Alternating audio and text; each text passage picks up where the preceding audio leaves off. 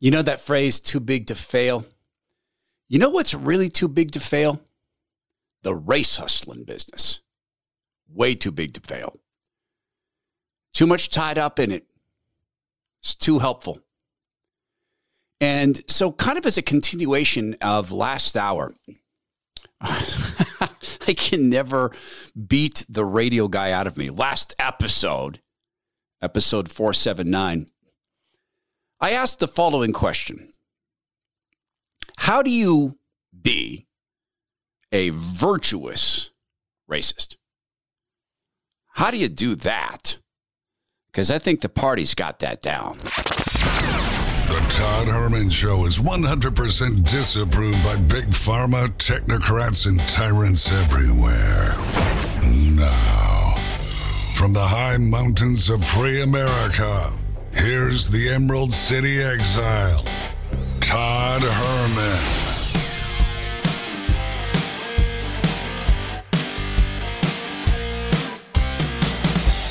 Today is the day the Lord has made, and these are the times through which God has decided we shall live. Way back in the day, our first partner came on board. It was Bulwark Capital Management at knowyourriskradio.com. Always going to be thankful to my brother Zach Abraham, knowyourriskradio.com. It's really helpful if you are in the work of fighting an enemy if you grow to understand that enemy. And we did that a little bit in episode 479. We turned a, a, problem upside down. How would we gain the love of the party? In this episode 480, how do you become a virtuous racist? A racist that is doing good by racism. How does that happen?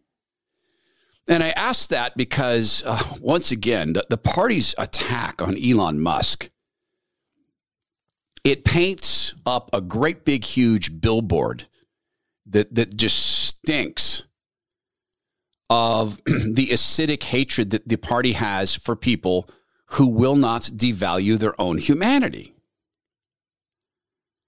and who will not make of themselves gods. See, it's a it's duality. When they're talking about the little people, that's us, the bitter clingers, uh, the deplorables, they want us to devalue our humanity. They want us to hate ourselves and to think of ourselves as worthless and in need of help and assistance from the party. And that sounds like good old fashioned Democrat politics get people addicted to the free money. And it goes beyond that, though. They want us to shed our true identity and to take on slim and shrill and breakable non identities. We talk about that a bit. And on the topic of race, they demand victims. Now we know that. But how do you how do you master the art of being a good virtuous racist? This is a story I want to tell in this hour. It's told so much better in a documentary and it's a brief one. It wasn't I don't think it's something I want to pull the sound out of and share because, I mean, it's dramatic. Does a really good job of explaining why Harvard canceled one of its best prof- professors. Welcome to Harvard, the platinum brand, the high temple of learning. A most unlikely man once made it through these gates. A man abandoned by his mom at birth who watched his family disappear into the drug trade, and his best friends go to prison for armed robbery. This unwanted son escaped and, through pure intellectual virtuosity, pulled himself to here. That man is Roland Fryer, and once he got here, he did exactly what this place claims to do inquire along the frontier of intellectual discovery he became a star. He became a star professor. And it wasn't just intellectual virtuosity, it was also helping people. He founded a lab and then he founded a school, an alternate way for kids to gain access to knowledge. And he helped black kids catch up. That was the mission. We're going to help you catch up. And it had insane ideas like being there on time and working hard but, but that wasn't the mistake. In fact, that got him fame outside of the world of academia. Jimmy Kimmel, who's funny, so funny, and Stephen Colbert. I think it was Colbert. Colbert, who's so funny. Sometimes he says the, the F word. So funny when those guys do that because you listen to it, you go, I can't believe he said the F word. Wow. So funny. He had um, he had the professor on. So he became a pop culture star, which he hated. And then then he looked at some data. Oh, step 1 into being a virtuous racist is man, don't you go digging around in the data. Especially as it relates to cops and kids and violence and violence of cops upon black kids. Do not go in to the data. Step number one in how to be a virtuous racist.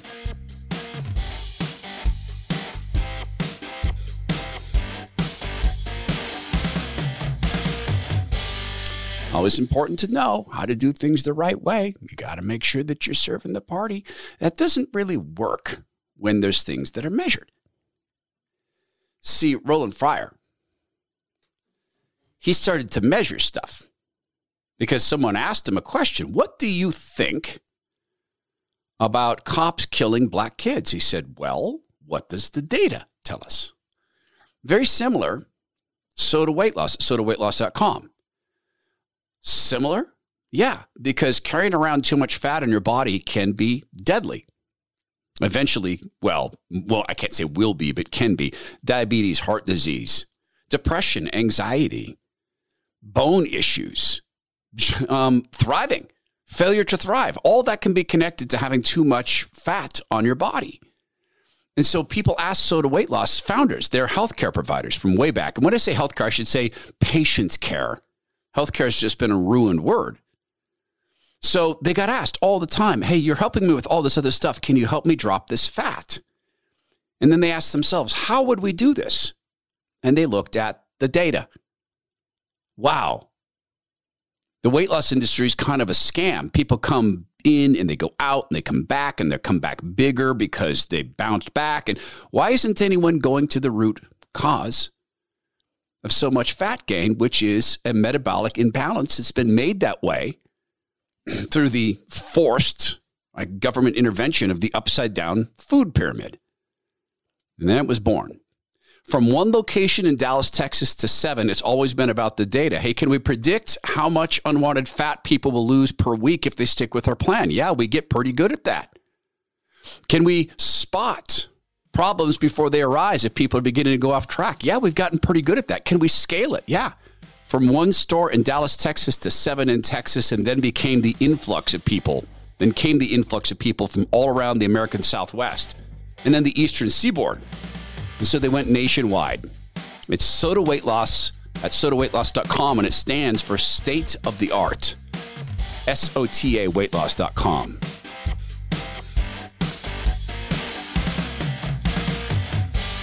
Elon Musk uh, was going through the closets at Twitter HQ, and he came upon a closet that had a whole bunch of shirts that say "Stay woke." And so he tweeted about that, "Stay woke." And said, Look what I found. They put up a video. Look what I found. And this is what they were spending their time on. And we'll get to that because it's going to be step two in how to uh, be a virtuous racist because the race hustling business is good and it can't go out getting affected by the facts. Roland Fryer,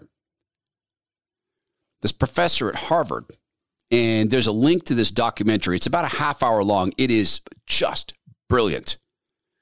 It's linked in the show notes. I, I, I suggest you watch it with your kids.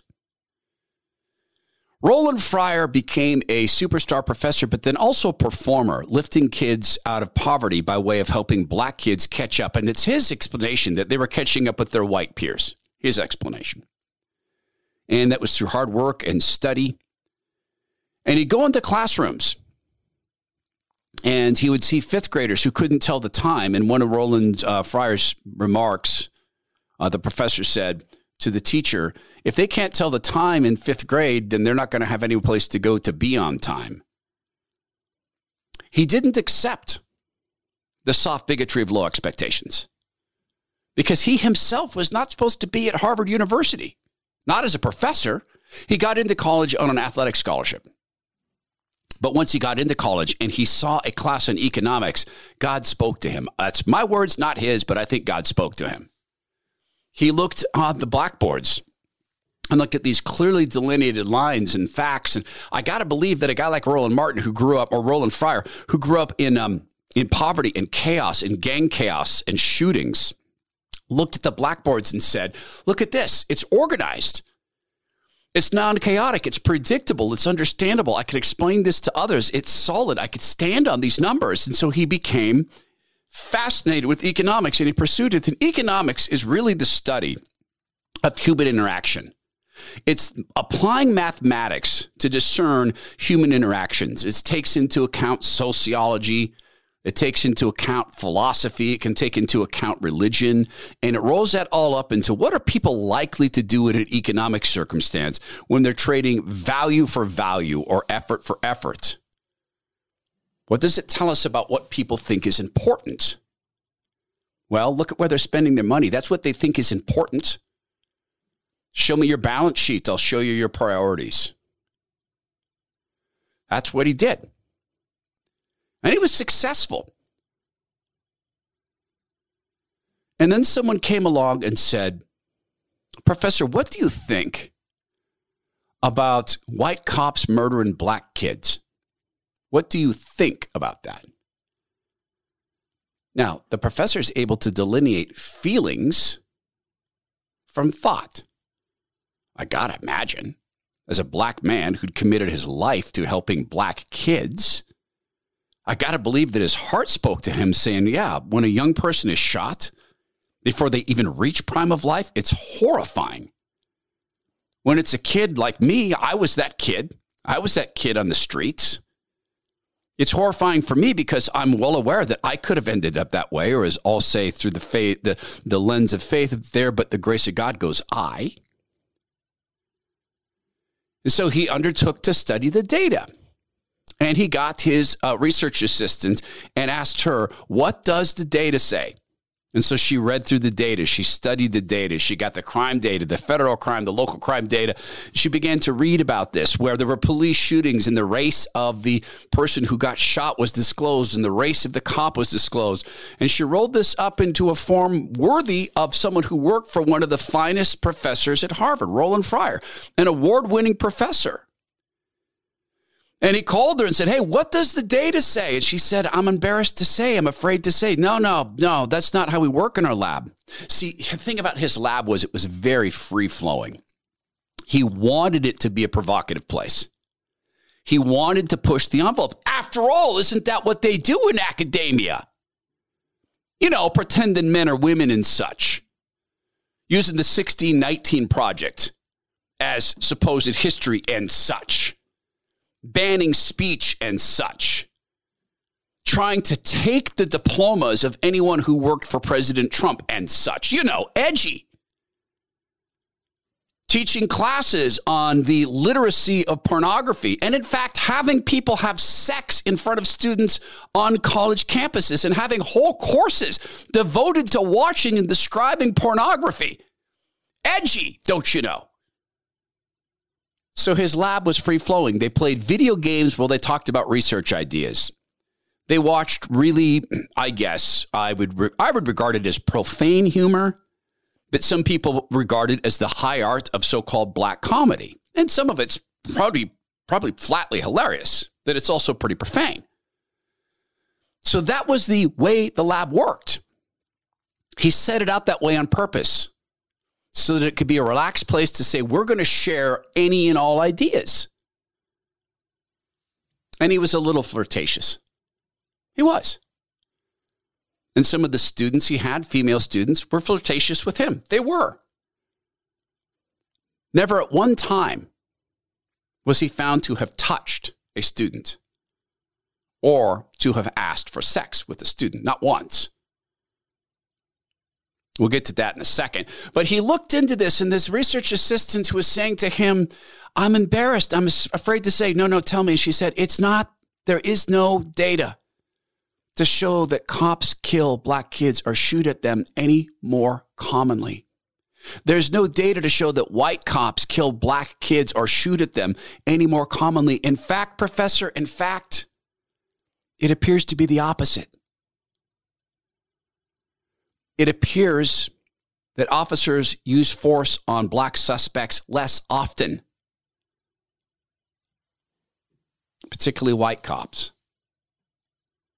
Black cops use force on black people more often than white cops. And with that,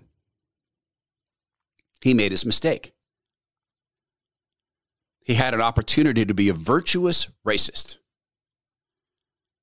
But instead, he stuck to the data.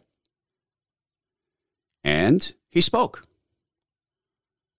It's a lie.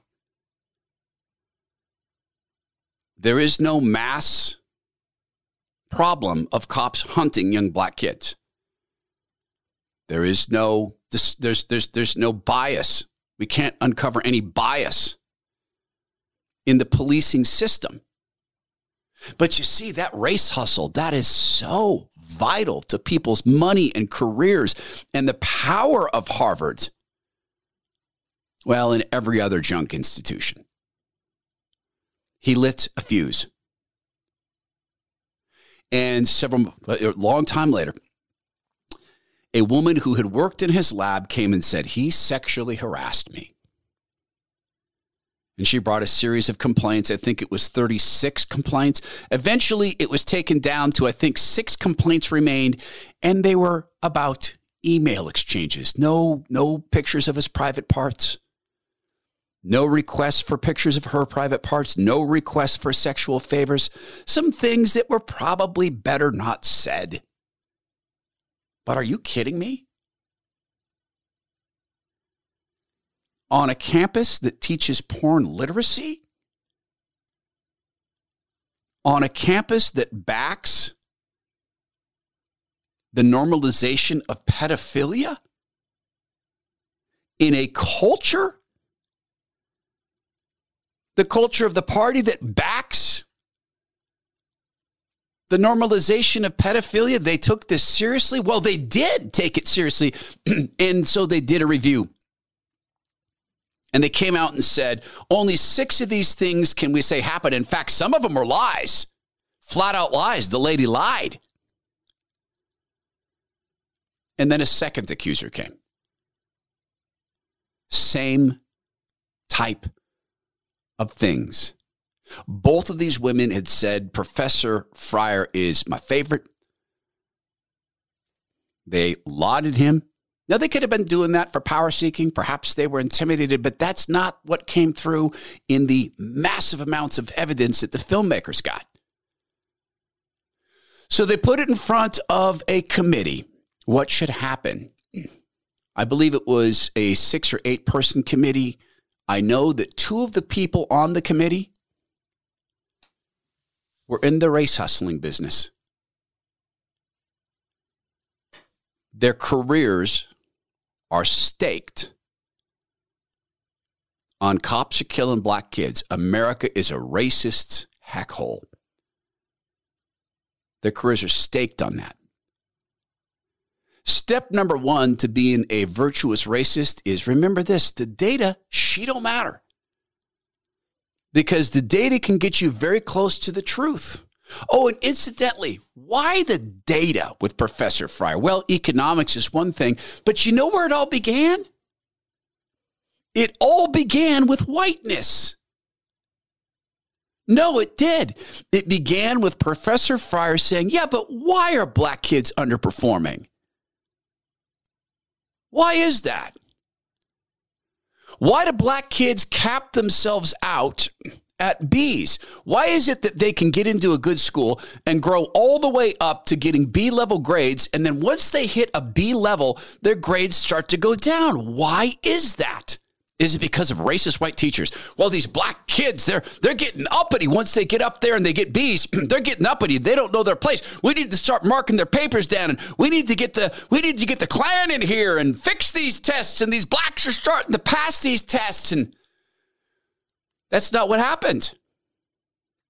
Nope, the professor looked into the data. He said this stuff is knowable.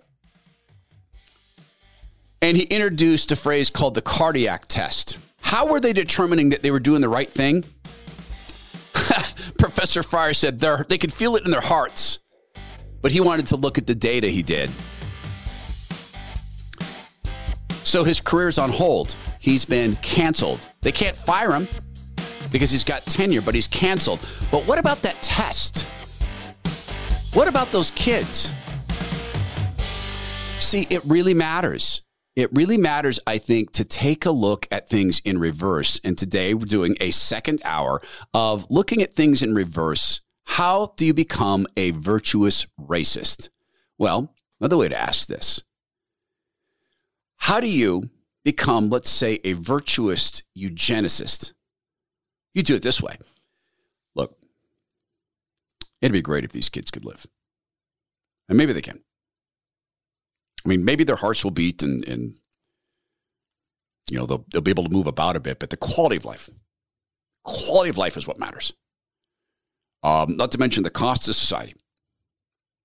And for that reason, I, I do back, I do back selective abortion. The kids are going to be born with, with Down syndrome or, or, uh, or, or autism. If we know that, if it's severe autism, I think we do the child a favor. Quality of life. After all, Public health, public money. That's how you're a virtuous killer of kids. Didn't work when it came to Allen at Allen's Artisan Soaps because his parents said, nope, our kid is not going to devalue himself. Our, our, our kid is not going to think of himself as worthless. Our, our, and we're going to make sure of that because our kid's going to work. In fact, our kid at the age of 12, though he's been through seven surgeries going on eight, is still the chief soap officer of our company. He invents fragrances and he does quality control and packaging. He works. Now, understand this he's a, he's, he's a kid. He wants his Minecraft and he gets it. He can't form full sentences, but his, his tablet can help him speak. And you know what's so remarkable about him? Uh, it's joy. Quality of life? Go meet Allen. Now, the soap company is an extension of Allen. It is natural, as is Allen. He is who God made him. It's made in America. Well, God made everything, but it's natural ingredients, all natural. And then there's this family. God made the family. When they decided to start the soap company with these all natural soaps of these unique scents, they sought out another family who knew how to make soaps, and their partnership was born. Three generations of soap making expertise behind Allen's Artisan Soaps, and you get 10% off everything there at allensoaps.com slash Todd. And my goal is to have a blowout Christmas season. Give this gift of this soap and picture of young Allen to friends of yours who know all lives matter. What better way? What better way to stuff a stocking with something that really does go back to the Lord Jesus who made himself well, small and vulnerable. AllenSoaps.com slash Todd. It all started. Professor Fryer said, but why? Why is it that black kids get all the way up to this level of B's and they're on their way to A's and entry into college and then they go downhill? Want to know what he did? He did a popularity test. See, he's an economist he said, I'm going to do the following experiments. I'm going to ask kids who are the two who are your two best friends? And then he's going to do a cluster exam. Where are the clusters of people who want this person to be their best friend or this person to be their best friend? Because kids are going to say, Oh, I'm friends with this guy. He's my best friend because he's popular. They want themselves to be popular. It's implied or borrowed credibility is another way to say this. So he did these cluster charts and said, Oh, look here, look here. Kids who get B's, man, they're popular. Kids who get A's, they're white. They're black kids but now all of a sudden, they're acting white. getting A's and such. And the numbers spoke. There was a problem with black culture. Now, that study didn't get noticed as much. Oh, but when he stepped on the the hands up, don't shoot narrative. When he stepped on the black cop, black kids are getting murdered every day by racist white cops, can't wait to kill themselves, some black kids. When he stepped on that third rail, with two people on the committee whose lives and economic well being rests on that lie, oh, yeah, they parked him. The lab shut it down. No more work out of that lab. And all the studies you're doing, scrapped. Because a professor flirted in email at Harvard that wants pedophilia normalized. Everybody got it? So, to be a virtuous racist, you have to ignore the data, but you have to do something else. See, black people like Don Lemon need to keep black people like King Randall in his place. So Don Lemon's place is on TV. And Donnie Lemon has a new show on CNN. He's got new glasses. He's got a new wardrobe. It's not the suits. He wears a, a long, colorful jacket. And, and Donnie Lemons, he's a good looking young man. And the new glasses, well, black framed, a little bit square, very, very kind of hip. So he's got the glasses, he's got the jacket, but it's still Don Lemon. And Don Lemon wanted to respond to this this this this wild controversy about Elon Musk that he found T-shirts that the company wasted its time on. Stay woke, but then but then Elon Musk mentioned something about Black Lives Matter and hands up, don't shoot. We can't have that. So listen to Don Lemon be a virtuous racist. Here we are uh, at the at the merch thing, and there's an entire entire closet full of secret closet of hashtag woke t-shirts. Well, that was Twitter's new owner, Elon Musk, mocking a t-shirt the company made years ago in an effort to show support for its black employees and users. Twitter founder Jack Dorsey wore the shirt during a 2016 panel with civil rights activist DeRay McKesson. Some critics ridiculed him for wearing it. During the panel, Dorsey mentioned being on the ground in Ferguson for protests over the fatal police shooting of Michael Brown. In a now deleted follow-up tweet, Musk noted that the shirts came after the Ferguson protest and repeated a right-wing talking point suggesting that the protests following Brown's death were overblown. And he wrote, and I quote here, hands up, don't shoot was made up. The whole thing was a fiction.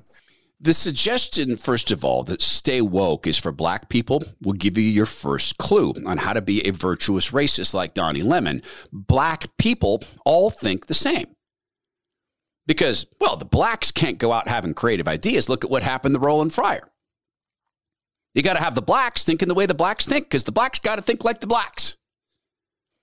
I'm using their thinking in my language. Then there's this black people they got to listen to Donnie Lemon take them back to recent history. The protests suggested that that or the the um, the the hands up don't shoot lie suggested that the protests were overblown. No, they didn't. What they suggested was that the protests were based upon a blank lie. A clear lie. Michael Brown did not have his hands up. He had attempted to kill the police officer. So remember, to be a virtuous racist, you have to ignore things that would indicate that black people have their own sovereignty of mind, their own agency, their own creativity. And you have to ignore at all times that black people can also become violent and dysregulated. Now, Musk replaced a deleted tweet with a follow up tweet containing only the link to a Department of Justice report on Brown's death. Okay, Facts first here on CNN. Yes. Musk yes. said that hands up, don't shoot was made up. The whole thing was a fiction. This needs some context. Let's get it. Get us that context, Tiny Lemon.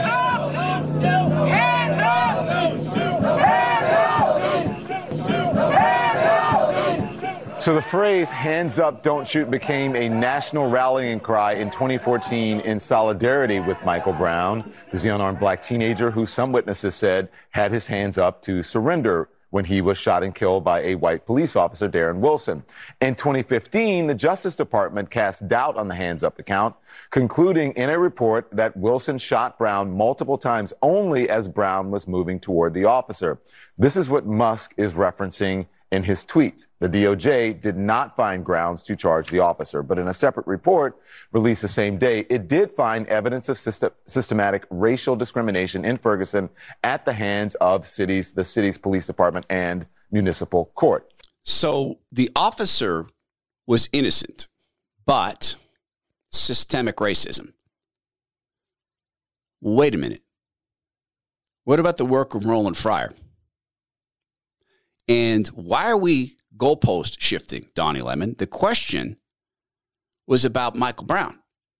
The witnesses, incidentally, who said he had his hands up and was saying, don't shoot, they said that right up until they were under oath, as I recall. Once they were under oath and understood you could be charged with perjury, then they said, I don't remember. Oh, and then there's this the fact that the unarmed black teen, who was a massive young man, huge, had reached into Officer Wilson's car and gripped his service weapon and succeeded in firing it. By the grace of God, he did not strike Officer Wilson. And then when Michael Brown took off and started to walk away, and Officer Wilson, knowing he was a risk to people because he just assaulted a guy, got out of his car and pursued him. And he told Brown to stop, but Brown didn't approach him, didn't walk towards him. He rushed him. The DOJ report says that the shots are consistent with a guy who was bull rushing the officer. Had he made contact with the officer, given his size and his evident strength, I think he probably would have killed the officer since he tried to do that. But yes, let's goalpost shift over into oh, we did find some systemic racism against African Americans, but not Darren Wilson. You have to ignore the white people. You have to ignore the fact that white people can be virtuous. To do it like Donnie Lemon, to be a virtuous racist, you have to be able to say, but Michael Brown couldn't be expected to follow the law. You can't expect Michael Brown to not go into a convenience store and, and boost a guy. You can't expect that. After all, he's black. We can't have blacks' expectation that black people follow the laws. After all, that goes against black society. That's how you become a racist like Donnie Lemon, but a virtuous one. And you ignore the parking of a professor who actually helped black kids with what we're told is the goal to catch up. That's the goal of reparations that people catch up. But only so long as you ignore the data Ignore that white people can be virtuous. Ignore that black people are not a mob, or better said, a Borg. So, what else?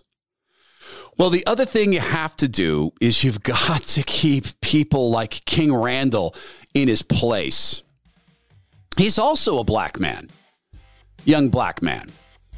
And Donnie Lemon and people like him have to keep King Randall in his place because King Randall might go out and say something way off base. Like God Almighty can rebuild young black men.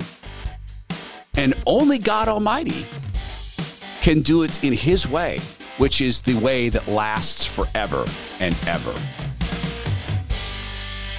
You know, when I have talked with my friend Tim Cruikshank, uh, Cruikshank, the founder and CEO of Bone Frog Coffee, I asked him one day because Tim was a 25 year Navy veteran, he's a Navy SEAL. I asked him about unit cohesion and race. And we were having a good conversation over dinner. He said, and I said, my estimation of this is that race disappears in a SEAL unit. And he goes, everything disappears. He goes, yeah, part of it's a haircut, part of it is you know coronado and, and and part of it is you going through the process of becoming a seal and and they sort of beat that stuff out of you. But then there's something else is that you've been in a position with men when you know that that man no matter what that man is going to have your six. And if you're dropped in combat you're shot or you're, you're hit with an ied that man will carry you out And if you die out there, those men will come back and get your body and they will get it to your family. And it's not even a question. And you know in your heart, hey, if that man takes a bullet, I'm going to carry him out of here. If that man is incapacitated, I'm putting them on my shoulders. I'm carrying him out. If that brother loses his life here on the battlefield, I'm coming back and getting his body. So look at God Country Team on the bags of Bone Frog coffee. See, I know what it means to Tim because I've been chilled with stories about how much he loves this, his SEAL brothers. So the coffee, though, Herman, that's great, but I won't like my coffee. All right. I love Bone Frog at bonefrog.us. You get 5% off a subscription there lifetime when you go to bonefrog.us. Here's my ask for the Christmas season. If you've been buying the coffee once in a while and you love it and you know you love it, then let Tim do what he does 10% of the proceeds to the families of fallen seals and subscribe to the coffee at bonefrog.us. If you've not yet tried it, try it at bonefrog.us.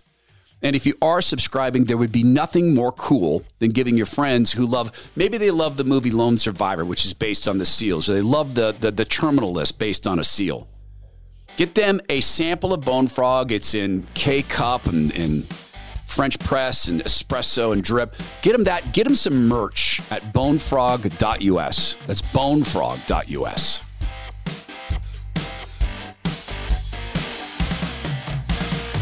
So, to be a virtuous racist, and you got to understand that you are serving something too big to fail. Race Hustling Inc. is too big to fail. So you have to get young men like roll uh, like um like um, King Randall to, to understand his place in the world. We had King on the podcast this past summer. My brother Zach Abraham introduced me to King. I should get him back. Um, King was living on the roof of his building unbelievable story. I think he was in his early 20s, if that, when he effectively started to adopt young black kids. Came home from the military. What am I going to do with my life? Well, you know what? There's some kids who need help. Well, I guess they can live with me. And all of a sudden, it wasn't one kid and it wasn't two, it was three. And then he thought, these kids can't read. I mean, they're not proficient at reading. They don't know how to work. I'm going to show them how to work. He's this young guy, a young, young man. And then it's, man, I'm running out of room in my house. I got to get a school. So he then just employs the strength of God and, and asks the Lord to work through him. And he is a firm believer in the Lord Jesus. More importantly, he's a disciple maker. He's a discipled man and a discipled maker. He will not stop until he's got his school. He's got his school, but now they're expanding it. And it is a school based upon God's word. And King Randall has a different view. Now, notice something, it's so evident. King Randall, when filming this, is sitting in the snow with his work gloves. He's wearing a shirt with Genesis. It's, and I can't see the quote. I know it to be from Genesis. I can see that. And it's on a work day because it's always a work day for King Randall, but he's not on the TV because he's not in the race hustling business. Donnie Lemon, on the other hand, man, he's got new glasses. Did I mention that? They're really, really slick. Now, King Randall, he can't go be on Donnie Lemon show saying things like this. So many of our boys saying the same thing George Floyd said, but they're saying it silently. Every day in their classrooms, at home, down the street, in these gangs, etc. And it's so easy for us to, to pretend to care about them when they die instead of fighting for them before they die. Fight for black boys before they die. It's super easy to get out here and go loot stores. It's super easy to get out here and go post on social media. It's not easy to go take some of these boys into your care. It's not easy to teach them how to read. It's not easy just to take some of these young boys and and train them and mold them and, and grow them. So many men should be responsible for some children that are not theirs. And I think it's it's appalling for our community to sit around and pretend we care about our boys when it's us who have spiritual fingers on the triggers that kill our boys every day because we won't do anything to help save them. We won't help them breathe. We just care about them after they die. Boom. The X4Boys.org, by the way, Life Preparatory Academy. Boom. How dare he invoke George Floyd? Well, I mean, it's not like he's black. King Randall. I mean, yeah, yeah, he's you know really dark skin, and he's got hair that Michelle Obama says is natural African American hair. But come on, I don't see him wear a, wearing a stay woke t shirt. I, I, for the life of me, I don't see him demanding that, that people take that, that, that he be allowed to take money from us for his school. In fact, I've never heard him say that. I don't see any race hustle. Oh. Oh, that's right. How to become a virtuous racist? Well, keep dangerous people like that making videos like that, not going on the TV. Oh, remember Professor Roland Fryer? Remember we were talking about him from Harvard? One of his dear friends, man, this is risky for me to say. I'm quoting a black man. He said about Roland Fryer, he said, he said, well, he is not a domesticated Negro. domesticated how? By being on the race hustling plantation. That's how. He's not domesticated. How? By not believing that black people can't do it on their own. He believes they can with help from a community. And in the case of King Randall, he believes that God Almighty wants the community. Now, you can tell a man by his enemies. Elon Musk, he hates black lives. Elon Musk wants to keep black people down because of the woke t shirt thing. But what about this guy? CNN had a, um, a, a, former CIA analyst, CIA analyst, don't you know, meaning a professional, no apps, no bias, simply looking at the facts, um, to talk about Elon Musk and what happens when Elon Musk lists he's going to do a general amnesty. Remember, wait, wait, wait, wait, wait, wait, wait a minute, amnesty. We were being told by the technocrats that they need an amnesty for what happened during the COVID lockdown. Remember that. They didn't say what they did to people, it's what happened. Just this stuff happened. How did it happen? Well, that's not important how it happened. It simply happened. We woke up one day and everything was locked down, and we said, What the heck is going on? So Elon Musk is instituting an amnesty for people who have been banned by the platform and they get an opportunity to come back and try again.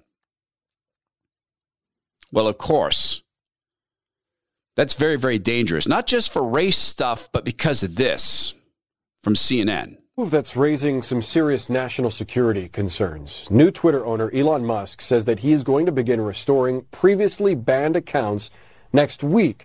That includes users banned for threats and harassment. Musk announced the decision after conducting an online poll. He tweeted, quote, the people have spoken. Amnesty begins next week. And then in Latin, the voice of the people is the voice of God. Joining us now is CNN intelligence and security analyst Bob Baer. Bob, thanks for joining us. We hope you're enjoying the Thanksgiving holiday. Uh, I'm curious to get your reaction to these accounts being reinstated. Well, Boris, I can tell you one thing. Putin is going to be all over Twitter if there's no regulations on this, fake accounts, spoofed accounts, the rest of it. This is a great opportunity for him. And so when he's talking about the popular voice, Musk, he's really talking about Russian intelligence. Um, you know, the Russians are waiting for something like this. They need a propaganda campaign against the United States and against our support for Ukraine. And they're going to be all over Twitter. I guarantee this supporting the far right plans, demands to stop arming Ukraine. You just just wait. oh, by the way, the host is uh he's a guy who happens to be a black man. How do you be a virtuous racist? Well, you don't call out stuff like that with questions like this. Didn't Russia back anti fracking ads in the United States by setting up nonprofits here? Didn't they do that? Uh, doesn't China have, the Chinese Communist Party, have police stations in the United States that they don't really call police stations, but they're here to intimidate Chinese nationals who happen to be here or Chinese people who have moved here? Um, doesn't China have Haven't they invested money in owning entire divisions of our universities where they're teaching kids to respect communist China? Isn't that happening? Doesn't Russia have RTTV? Can't Russia funnel money into our election cycles without Twitter? Is it really a national security concern that some Russian bots might get on Twitter and say that the Ukraine war is not a great idea? And by the way, is it a good idea? Given the fact that the figurehead can't seem to figure out what he's done with $20 billion of our assets, and the Pentagon can't quite track down 2 trillion in assets. We just don't know where it is. Are we sure Ukraine's where we need to be when this is going on? The Russians are going to Russian. But yes, yes, yes, let's attack Elon Musk because Elon Musk, well, he's also looking at the data. He's also looking at performance. But he's doing something far more dangerous. He's using that platform that he now owns to drive a question straight into the heart of people who would never ask it. Did Michael Brown have his hands up? Was he saying don't shoot? See, that's how Elon Musk is all of a sudden grouped in with the enemies of the party. Just simple questions like that. And yeah, I once asked a black friend of mine about which racism he prefers if you had to have one. Do you prefer the quiet racism? The soft bigotry of low expectations? You know what Steve said? He goes, No, let me stop you there. I prefer the Ku Klux Klan any day. I prefer racists with Nazi flags any day. Why? Because I know what they think. Soft bigotry of low expectations, they're the one who put a knife in the back of your head when you're sleeping.